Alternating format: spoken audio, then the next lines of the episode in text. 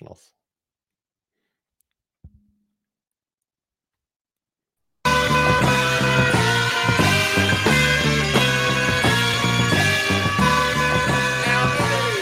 Fire, fire, fire.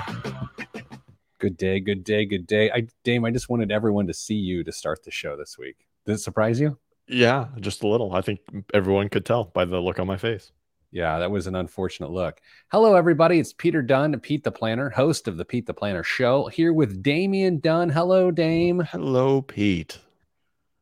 All right. So, lots of happenings before we start recording the radio show this week. Things I really need to get off my chest, things you need to understand. Number one, there is currently a chipmunk on my porch right now. That's not a euphemism either. There is a physical chipmunk on my physical porch as we speak. Is he exploring the uh, the, the transportation device? Uh, he is looking at his uh, transportation device, deciding whether he wants to partake in a delicious walnut covered in Skippy natural peanut butter, and then find himself moved a few miles away. Now, here's what occurred to me as I was setting the trap this morning. What if a ground squirrel of any sort had a nut allergy? Like, can that can you think of something you know more unfortunate than that? No, I, that'd be horrible. I mean, it'd be terrible. Then you know PETA gets involved in this whole operation, and you have protesters outside your house, and It's it's, not deal. it's not good. Uh, Dame on the show this week, we actually a- are actually answering email questions. Ask Pete at PeteThePlanner.com. That's Ask Pete at PeteThePlanner.com. We are doing that. Um, and then we're going to talk a little bit about the tax IRS uh, tax deadline changes and uh, so much more. So let's go ahead and start the show if you're all right with it. Let's do it. Oh, I gotta get ready. I forgot. This is like a whole thing now. How we do this. Oh, I gotta. All right, hold on, everybody. Uh, Dame, since we've stopped using Zencastr, I have to say that the sound audio, the audio quality is a little. Uh, it's not as good. I don't think. I feel like on the podcast it sounds a little different. However, the technical issues that we have have completely gone away. So I am uh, all for that. I, I uh, whatever makes the fans happy. I, I don't think they're happy at all. They don't come here for happiness. They come here for to feel better about themselves that they're in a better place Oh, than us. I missed that. All right. In three, two, oh, we're starting the show. In three, two, one. This week on the Pete the Planner Show, we answer your money questions. Here's how the show works. You email us, askpete at PeteThePlanner.com. That's askpete at PeteThePlanner.com. Joining me, as always, is the father of two state swim champions, Damian Dunn. Your kids uh, tore it up last week in the water, swam it up. The Aqua Duns, as we like to call your family. Congratulations, Dame. Thank you. I had nothing to do with it, but it was a very successful weekend for my children. Uh, Dame, we did receive some emails this week, and I want to go ahead and read them. The first one is from Diana. She says, Question for podcast slash blog. You mentioned during the 401k averages podcast that goal of 401k contribution should be an access of 12 to 14% of your income. What if your annual 401k contribution is maxed at $58,000 per year with the profit sharing? employee contributions and employer match plus $12,000 annually to IRA and spousal IRA respectively, but you are still only reaching 11 to 12% of your gross income. Is this a bad thing? Do you need to look for other investment options at this point? Thank you, Diana. Dame, this is what we classify as a good problem to have. Yeah, if you're uh, able to do all those things, uh, which is fantastic, congratulations, Diana, uh, and still be looking for other places to stash cash. I mean, good on you. So, yeah, this is a problem that you could potentially run into if you are a high in, uh, income earner. That you're going to have to look for places outside of qualified plans potentially to save for retirement, and it's um, can be an eye-opening experience for a lot of people because they uh, Pete I think you've shared on the show a few times that sometimes uh, high income earners fall into this trap that they think well I'm I'm doing everything that I should be doing. I'm maxing stuff out and da da da, da and they when it comes time they find out that they weren't saving enough in the first place to make that all happen. So this is a great question to ask and very uh in tune with what's going on don't you think Yeah, my big concern here is this sneaky problem that I've seen in this exact scenario before. So I'm going to make up an age for this person. Okay. Like I, I, I don't know how old this person is. What if I looked them up to get the, uh, online and sort of cyber stalked them to see how old they are. Should I do that or should I just make a guess? Okay, creeper. Let's just go with a guess. I'm just going to pick an age because it, it, it sort of matters. It doesn't actually matter. 40, 50, it doesn't matter. Let's say their current income uh, is is only covered in this email, meaning it's not like their entire career they were earning this high of an income. So it's quite possible that they are, you know, really close to that 12% of gross income now. However, it's also possible based on, you know, what's happened in the last 10, 15 years of their life that they've only gotten to this point where they're so aggressively saving dollars which is a very long winded way of saying they could actually still be in some pretty big trouble here if they're just now at 11 or 12% in their 40s. Sure. I, they, you know, if, if you're playing catch up at this point, um, yeah, eh, you you need to pay attention, even though you're throwing what is uh, seems like and really is a large amount of money towards savings. The numbers matter, and you've got to figure out how much time you've got left to make this happen you know, I got a uh, in my Indianapolis Business Journal column this week, Dame. I, I, got one of my favorite types of questions that you and I, I think, actually talked about on the show here recently. I'm going to read the question because it it it falls in line with my hypothesis on this question from Diana. Uh, the IBJ column says, "My wife and I both are both 57 years old and had planned to retire when we reached the full retirement age of 67. Based on some back of the napkin math, I think we'll need about two million dollars to retire successfully, in addition to Social Security and real estate income." Here's the problem. We only have $1 million right now between the both of us. We're, in, we're investing a total of $2,000 a month right now. If it took us 35 working years to accumulate 1 million, how in the world are we supposed to come up with another million in just 10 years? Dame, this is one of my favorite things in the whole entire world because it's just a description of compounding interest. But the only reason that emailer might be in an actual better position than Diana is because this emailer already has the million dollars mm-hmm. saved because he had theoretically done so throughout the 35 years of his career. Yeah, math is beautiful in this case. It's going to work out very well for the IBJ uh, writer at that point. Uh, it'd be it'd be amazing if we knew how much Diana had set aside already, and and trying to ask just a few really important key pieces of information to help give a really impactful answer for her. But uh, we are left to speculate, which I, honestly we do pretty well if we're if we're being fair. I'm cyber stalking. okay. I go for it. I, you're knee deep in it already. There. Diana, if you're listening to the podcast right now, this is as creepy as you think it is. So, Dame, uh, she is in a high income job. I, I, we knew that from her yeah. email, but just seeing her profession, that that is absolutely validated. I will also note this: it's very possible she wasn't making the sort of money she's making now into her mid 30s or more, if you okay. know where I'm going there. Okay? okay. So that is to say, Diana, it's possible we're going to have to find a workaround for you. Number one, you do need to find vehicles that are outside of qualified investments, things like you know, just a brokerage account, mm-hmm. or you know, I, I know some people in in her profession, her line of work, that even go as far to get municipal bond stacks or just mm-hmm. different different ways to have tax sensitive investments uh, that allow them to still aggressively save. I think the real question here is Dame is the one you said about 90 seconds ago. How much does she currently have saved? That's everything. Yeah, I, I think that's important. Uh, she could also potentially look at some life insurance products as well to help, uh, you know, uh, build some some cash value and also provide a maybe a much needed benefit as well.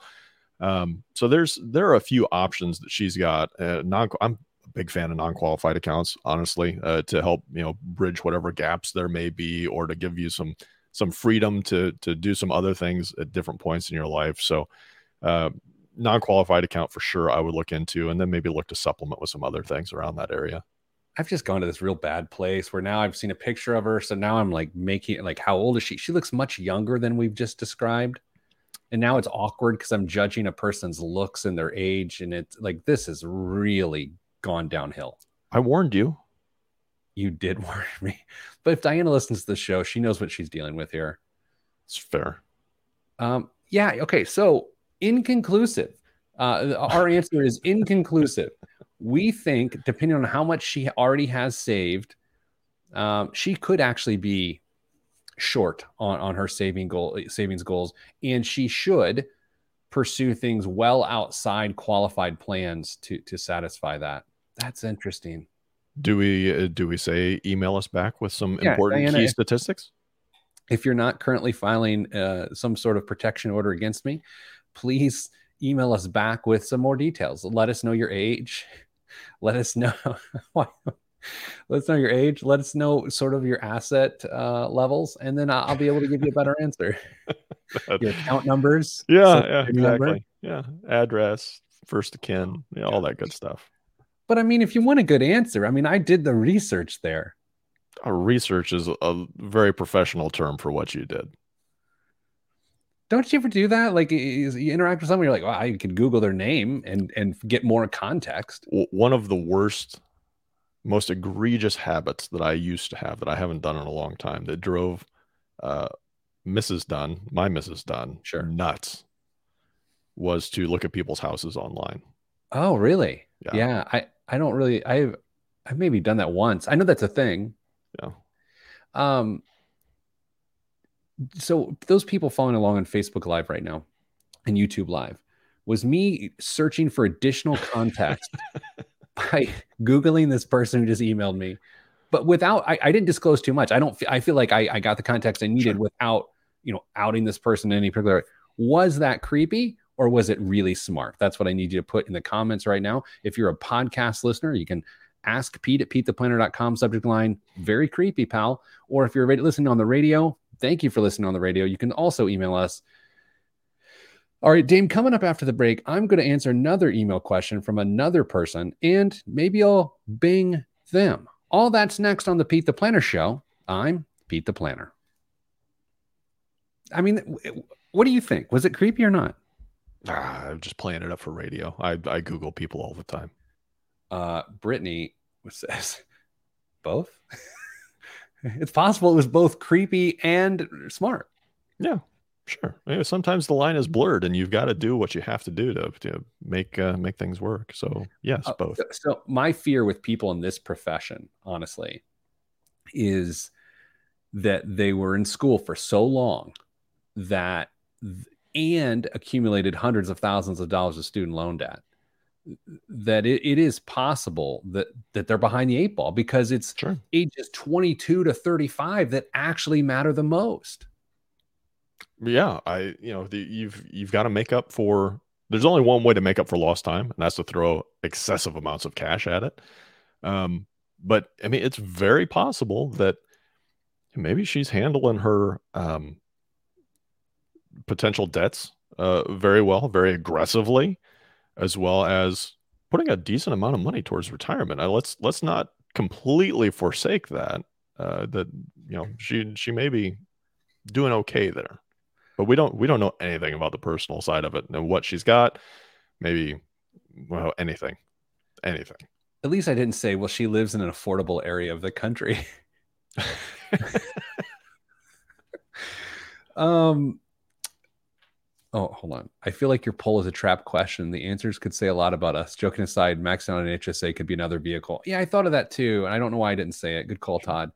Uh, Dame, my favorite commercial on TV right now, and I laugh every time I see it, and my Mrs. Planner just rolls her eyes at me, is uh, which she does all the time, whether the commercial's playing or not. Now they think about it, uh, it's it's the uh, identity uh, or a reputation defender where like a, a guy is trying to sell something to a person and she's like well i i was about ready to buy from you but then i googled your name and i found some things that weren't so complimentary and the guy goes that again and, and so i love this i love the whole reputation defender like if if you google someone and like there's crazy stuff about them out there and you're just googling to say you know give more context around a radio show you could find out all sorts of creepy stuff. So then they had a free reputation check on this commercial. So I went to the site and, and entered my information because I I was curious. It's like, what are people saying about me out there online? I had a hundred percent reputation uh, score, which is shocking if I'm being honest. Um, how many? Uh, first of all, how were these responses curated? I mean, Well, here's how they I think they did it, and it's dumb. they basically went to the first two or three pages of Google. Like if someone Googles your name, they're not going past the third page. Right. Well, I've, I mean, sorry, y'all. I have millions of results that are actually me online. Right. And so a lot of times people don't. If you're not in the media or you, you know whatever, you're not in the public, you don't. You just have a couple, and if a couple of them are bad, you're in big trouble. Well, I have millions of legitimate ones, so I got a hundred percent score. But Dame, have I ever told you the story of there is a guy I knew that in college, a um, I don't want to out this person because this is he's finally behind this thing. Okay, I got to think how I can do this here. there was a guy who said something publicly in college that became a national news story. He's a friend of mine. Okay. okay. It was inappropriate for him to say. It was and it and it it was awful. He got a lot of um, negative feedback. There were a lot of consequences to his juvenile statement. I will tell you off the air. And for years, if you Googled his name when he was trying to get a job, he, he really he jobs. He didn't get jobs because people would pull it up, and then he used a service like this essentially to put that search result way down the line, and he's sort of gotten things squared away. Nice. You were dying to know what, right? I You're yeah. I, I I'm trying to think about timing. Did they go to a major campus in Indiana? I can't. Okay. All right. I can't. Poor guy's just got it behind him. He deserved all the scrutiny he got. That's the thing, right? It was just That's, dumb. It's probably not the case I'm thinking of then. Uh, I don't know. All right. Hey, let's start another segment. Let me pull up that other email. I feel organized this week. I'm not. Trust me. Uh, okay. You ready? Oh, Yes. Did you just make a clicking noise, or was that the chipmunk trap that just went off? I made a clicking noise. I turned oh. off my oh. heat, so I didn't. Sorry. Now that would have been amazing to bring in a, a, furry friend to the show live on the air. Now I want to go check. All right, I'm getting up. Don't, no one look up. I have, I'm running after the show, so I have running python. So if I if I stand up, everyone avert your eyes for a second. Hold on. I'm gonna go see the chipmunk trap, and I gotta scoot out of screen. Hold on. I am really sorry about this, everyone. I, so if you're just joining us, uh, last year Pete had a, a wonderful right, time. Here's the uh, update: the chipmunk is sitting next to the trap, but he's not in the trap. Just checking it out for space right now. He's he's a thicky Ricky too. He's a thick boy. Winter was good for him. Yeah, maybe he's not onto the the nut this early. maybe it's not nut season. Maybe he maybe needs a, a nice red wine out there to, to get him in there with the, to pair well with the the nut. In three, two, back on the Pete the Planner show, answering your money questions and giving you tips on catching ground squirrels on your property. Dame, we got this question from a person named Jen. Jen. Good morning, Pete. My husband and I have no credit card debt and have not had any credit card debt since the year 2004 AD. I added the AD. Each of our credit scores is over 800. We own our vehicle. He's retired I'm 56 and still working. Doesn't this sound like love connection? A little bit. We'll be back in two and two. We have over $20,000 in a tier savings account. I don't know what that means.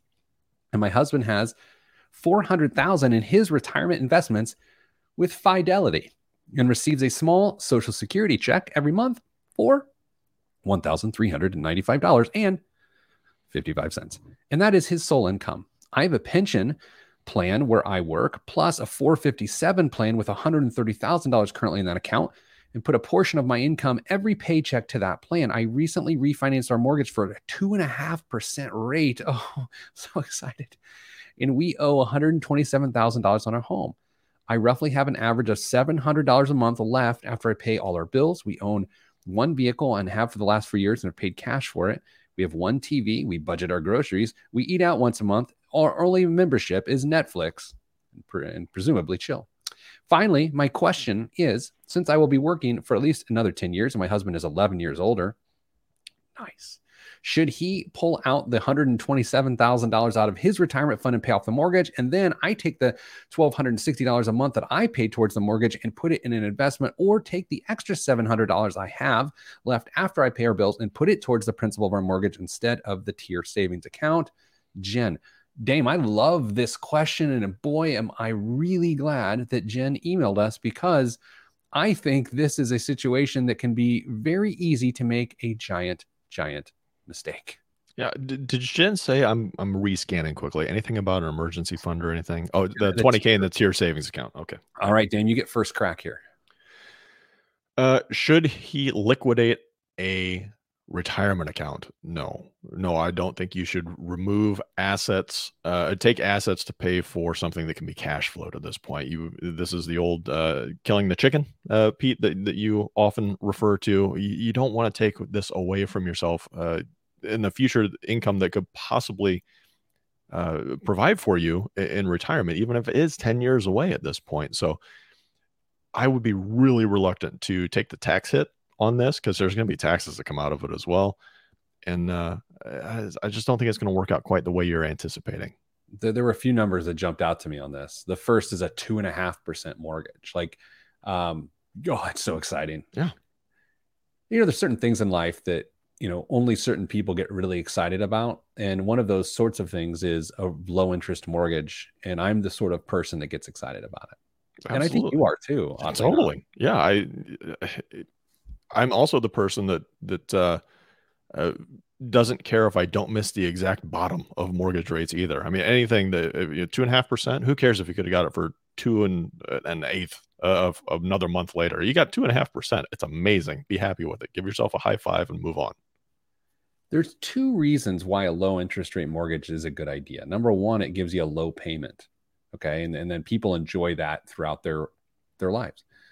But the other reason is if the interest rate is low enough, then it justifies your ideas that your your assets that are at work, your invested assets can stay at work. And you don't have to get out of something that's presumably earning a six to eight percent of rate of return to not pay a two and a half percent interest rate. Like it, that spread, you know, paying two and a half percent and having money offset that, yet making six to eight percent on it, that is a good business decision. What I'm saying is, no, don't take nice invested assets and pay off a really low interest rate. That doesn't that doesn't work.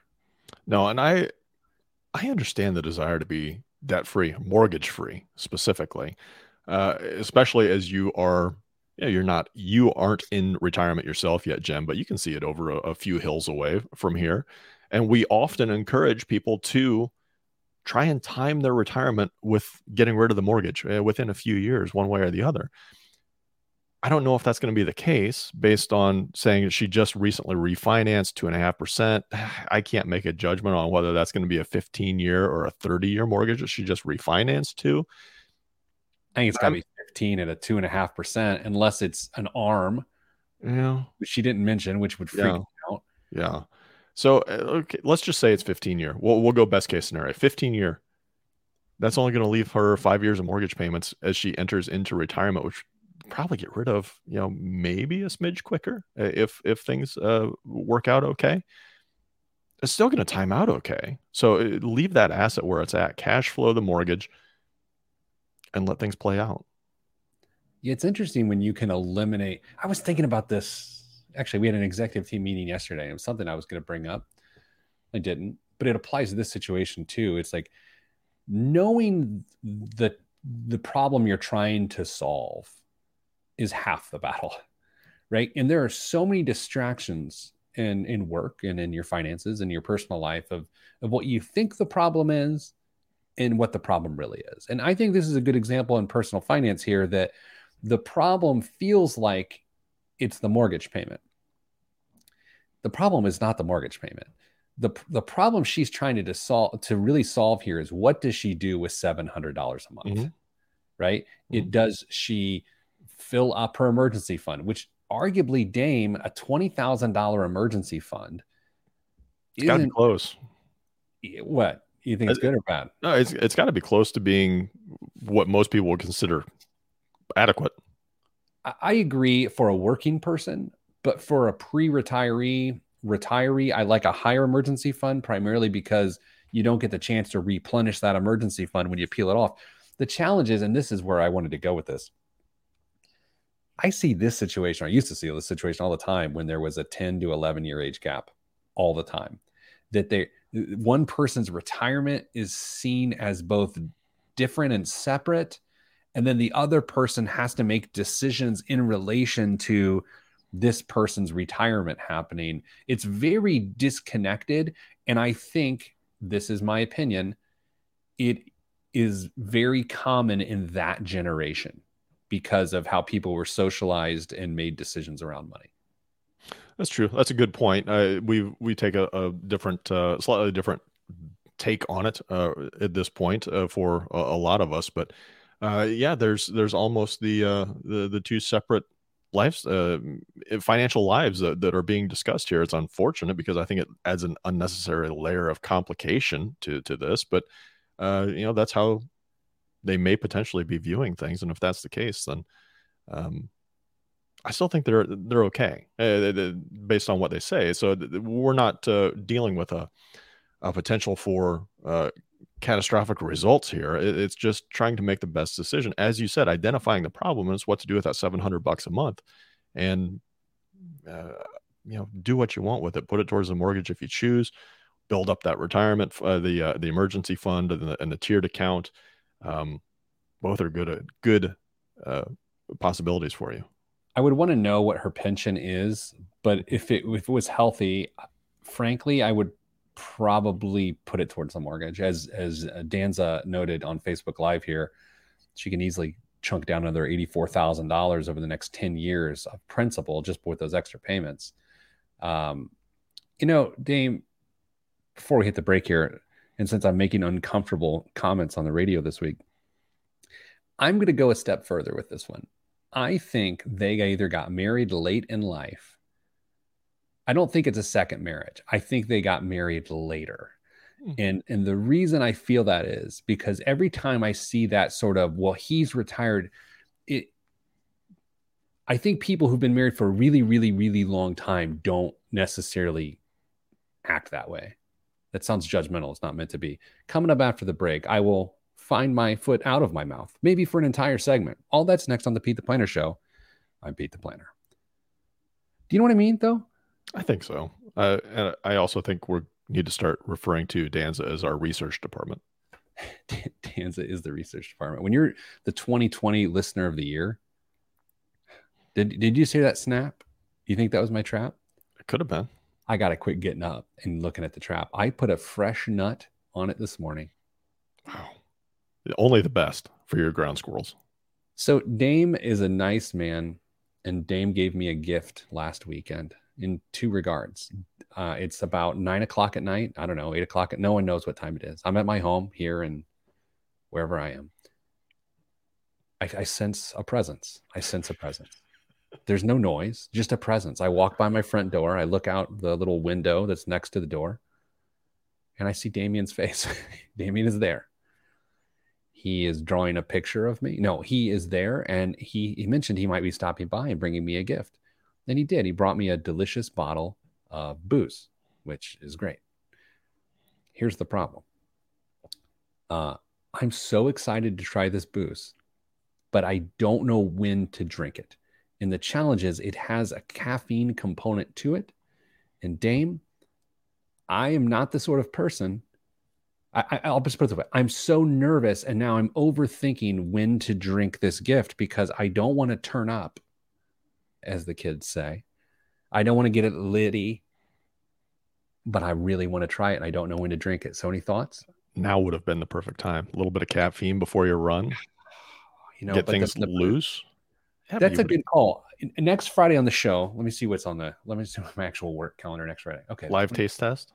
You know what? we're drinking on the show next week. Okay. What are you going to drink? I don't know. We'll figure it out. By the way, the uh, the best use of money that you highlighted last week from was it Cardinal Spirits, I believe, yes. in, in Bloomington. Uh-huh. I think they sell that in Indianapolis in the Carmel area. I did not get a chance to stop at any of the fine purveyors of adult beverages. Yeah. But I believe they are available. So that's another option. Um that's a good point, Dame. That's a good point. All right, Dame, let's do this. I don't have a segment here, but I do have my IBJ com, which we mentioned earlier. And the math for it, I actually did some math out, which I think math on the radio and math in a newspaper is pretty exciting.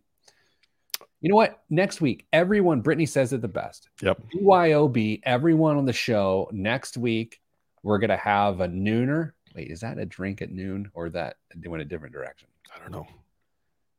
I don't, I'm going to rescind that comment. We're going to have a beverage on the show next week. Okay. Yeah. I think it's a great, great idea. All right. That's what we're doing. Oh my God. I got to talk Mrs. Planner into this. I Uh, just on the- sneak, sneak, sneak the bottle into your office sometime during the week. She'll never know. she doesn't come in here because it's a mess. Exactly.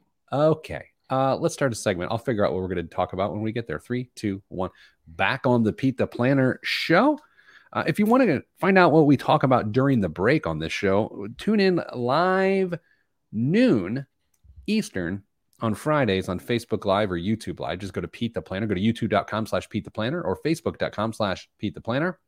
And guess what happens? You can catch all the conversation or, of course, just listen to the podcast. Dame, I mentioned earlier my uh, IBJ column about the guy that needed $2 million. He has a million, he's 10 years out, and he's contributing $2,000 a month.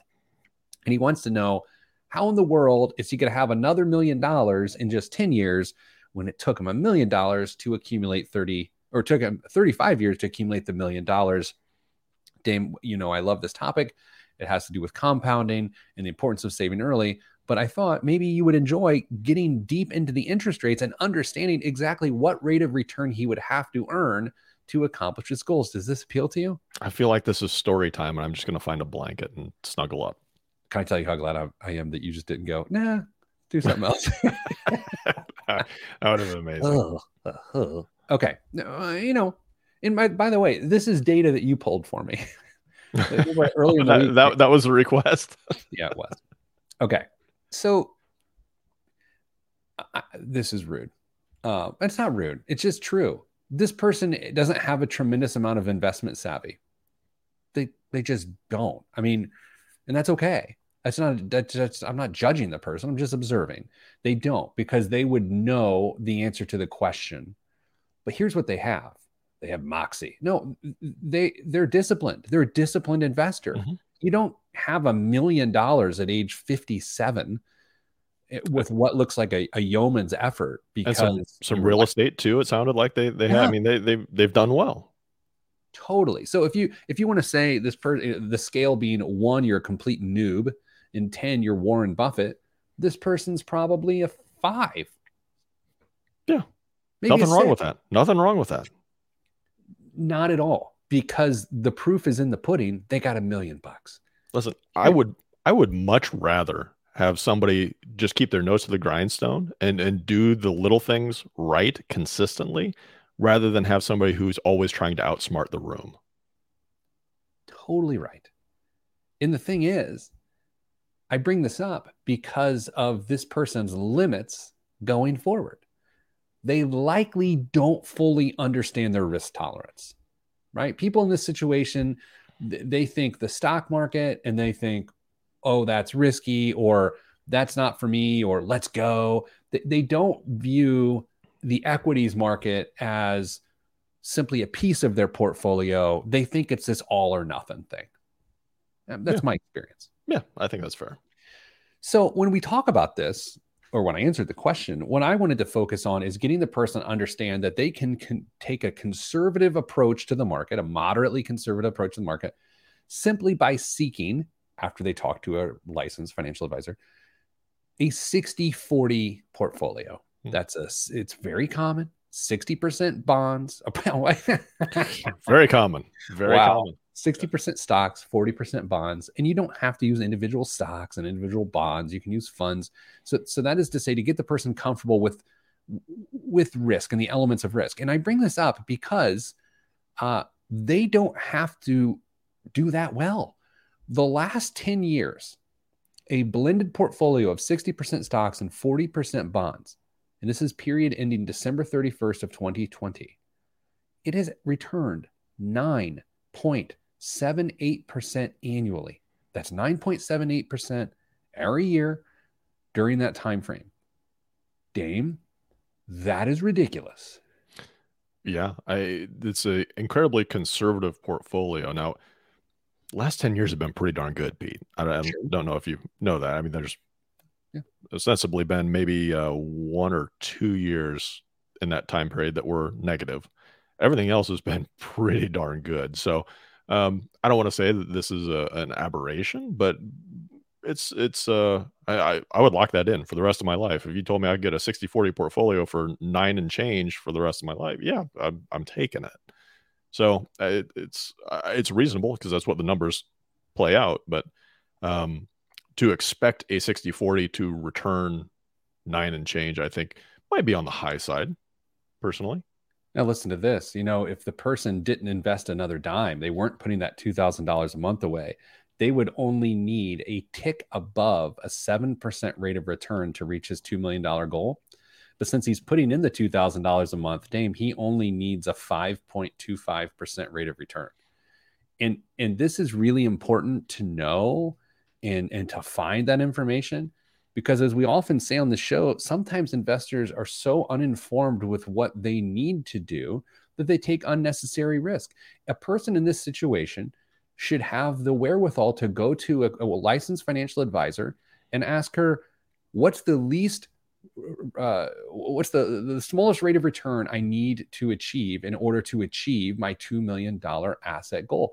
That's the question. And and unfortunately prior to the person emailing me they didn't know that. That's what a, a five out of 10 in terms of investor savvy, that's where it gets you is the uninformed question or the question that is not asked that you should ask. The power that you can uh, get, the, the empowerment that you can get out of asking the right question, even if you don't word it right, but getting the right answer for that is tremendous. And this person made a, you know, a, a very reasonable question uh, to make. It's it's something that you would uh, logically think, oh, gosh, it took me forever to get to this point. How am I going to ever make that gap up between now and 10 years from now? Well, you asked a great question. How now we can explain to you how this all works. In you know, in theory, past performance is no guarantee of future returns.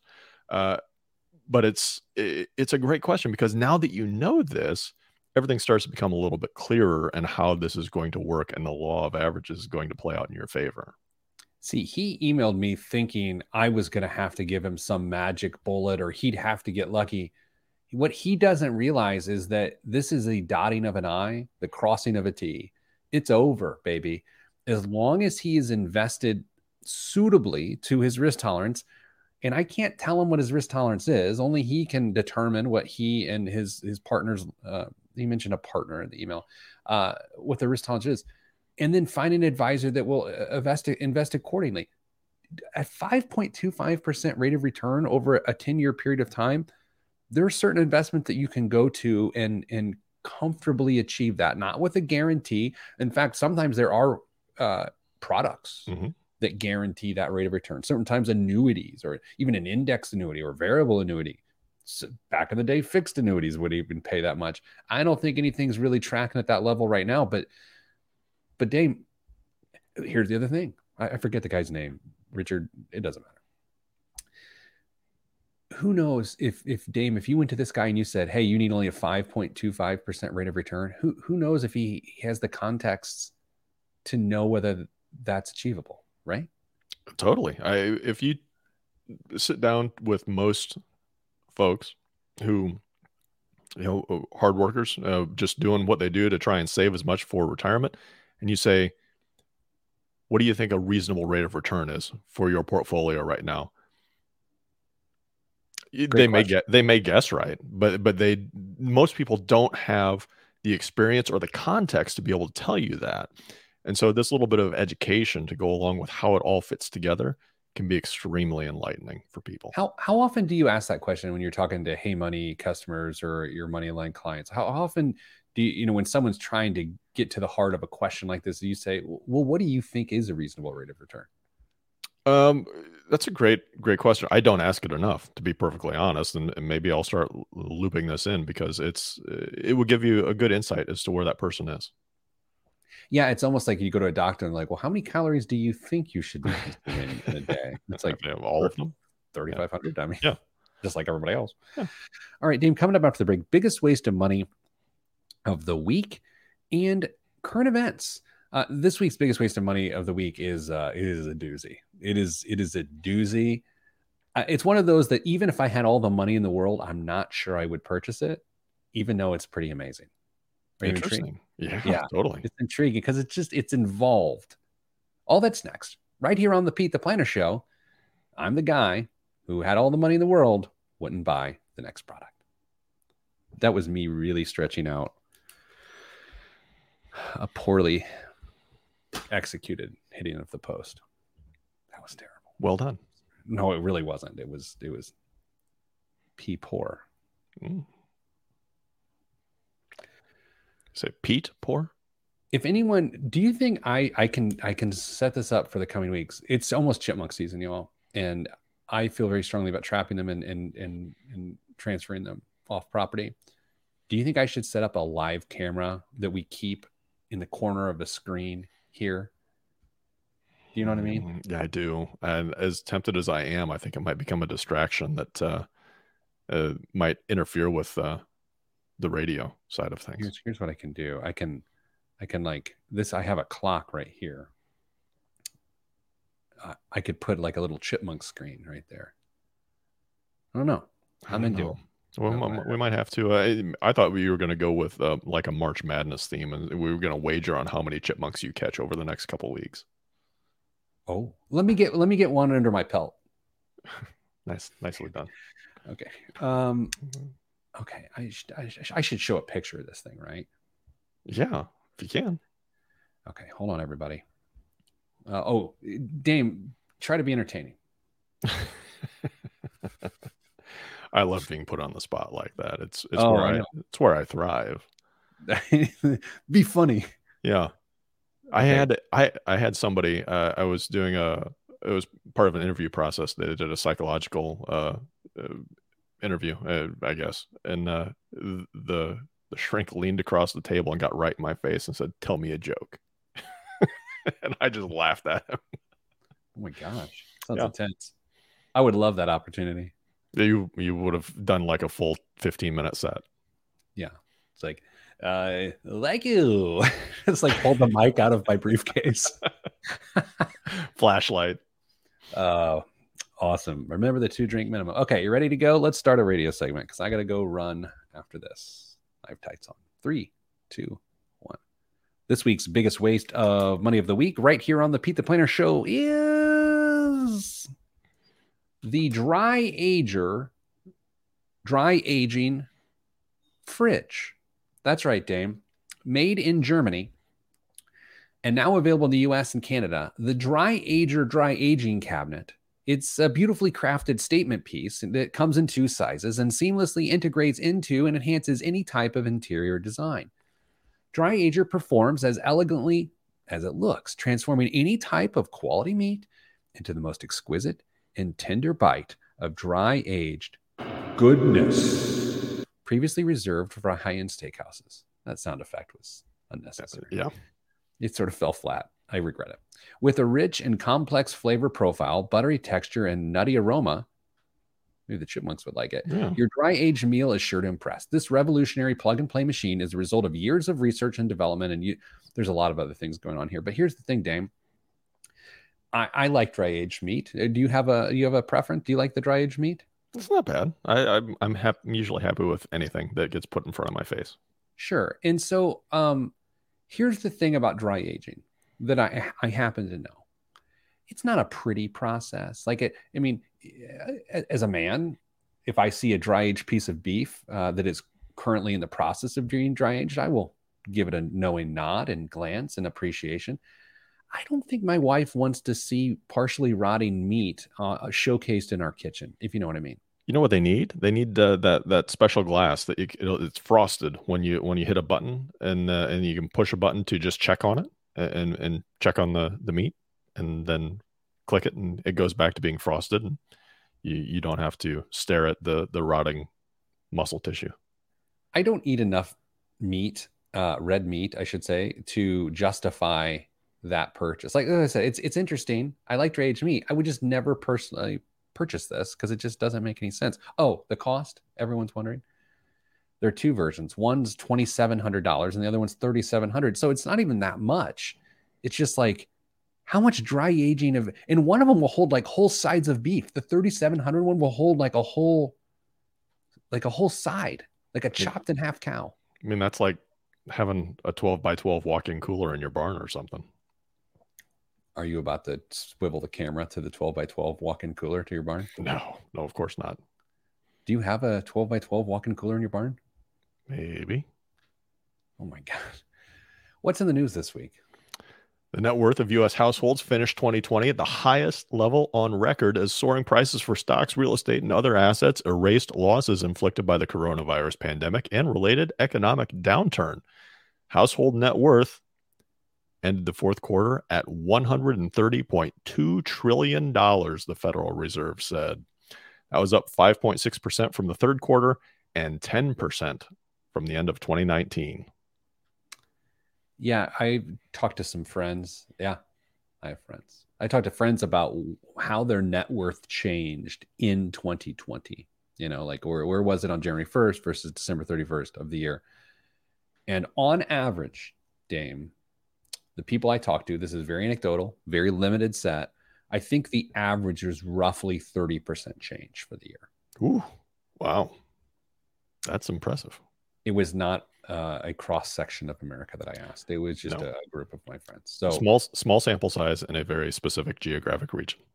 yeah, yeah, but but but so that number you just gave is not surprising. I think it was an incredible year for some people's net worth, which I, I made a prediction. I would love to find it on the show, but that would take effort. I made prediction back in March of 2020. Yeah, it had to have been. In which I said I thought the pandemic's impact on people's personal finances.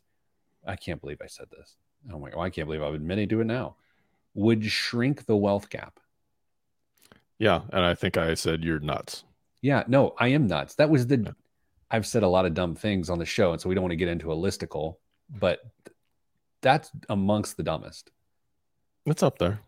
I don't know. I it was weird. I don't know if it was like some sort of hopefulness to that, or like maybe this will shake it up. Like, I was just all very dumb and uninformed. But uh, if with so much financial pain in 2020, yet net worths went up, that is not the shrinking of a wealth gap, my friends. That is the the uh, broadening of the gap. Yeah. My Pete, we're we're gonna take a trip north to our neighbors uh, for the next story. okay. a Toronto resi- uh, restaurant, not resident. No, there are residents in Toronto too, but a Toronto restaurant is making things easier for those looking to expense lunch by naming various menu items after office supplies. Good? Fortune Burger has begun uh, begun offering hashtag receipts R E C E A T S. Uh, their renamed menu items disguised as a number of common office tools. Their Fortune Burger, for example, has become the basic steel stapler and Parm fries are now known as a CPU wireless mouse. These receipt offerings are currently only available for a limited time, although each menu item will continue to be offered under its more traditional name. That is amazing. And it's also, I believe, fraud. Yeah, yeah let's not skate over that. But isn't most fraud amazing? like if you really like, that's ingenious. Yeah, I mean, they're, they're just looking out for their patrons at this point. That's funny. That's really fun. But as the owner of an organization, Don't um, do that. Don't. Yeah, Yeah, Dame. Ha ha ha ha. Hey, can you send me all your receipts?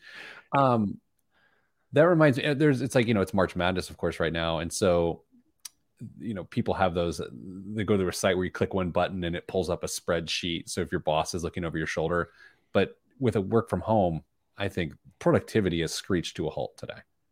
Yeah, I can't imagine that anybody is doing much of anything this afternoon other than us doing a radio show.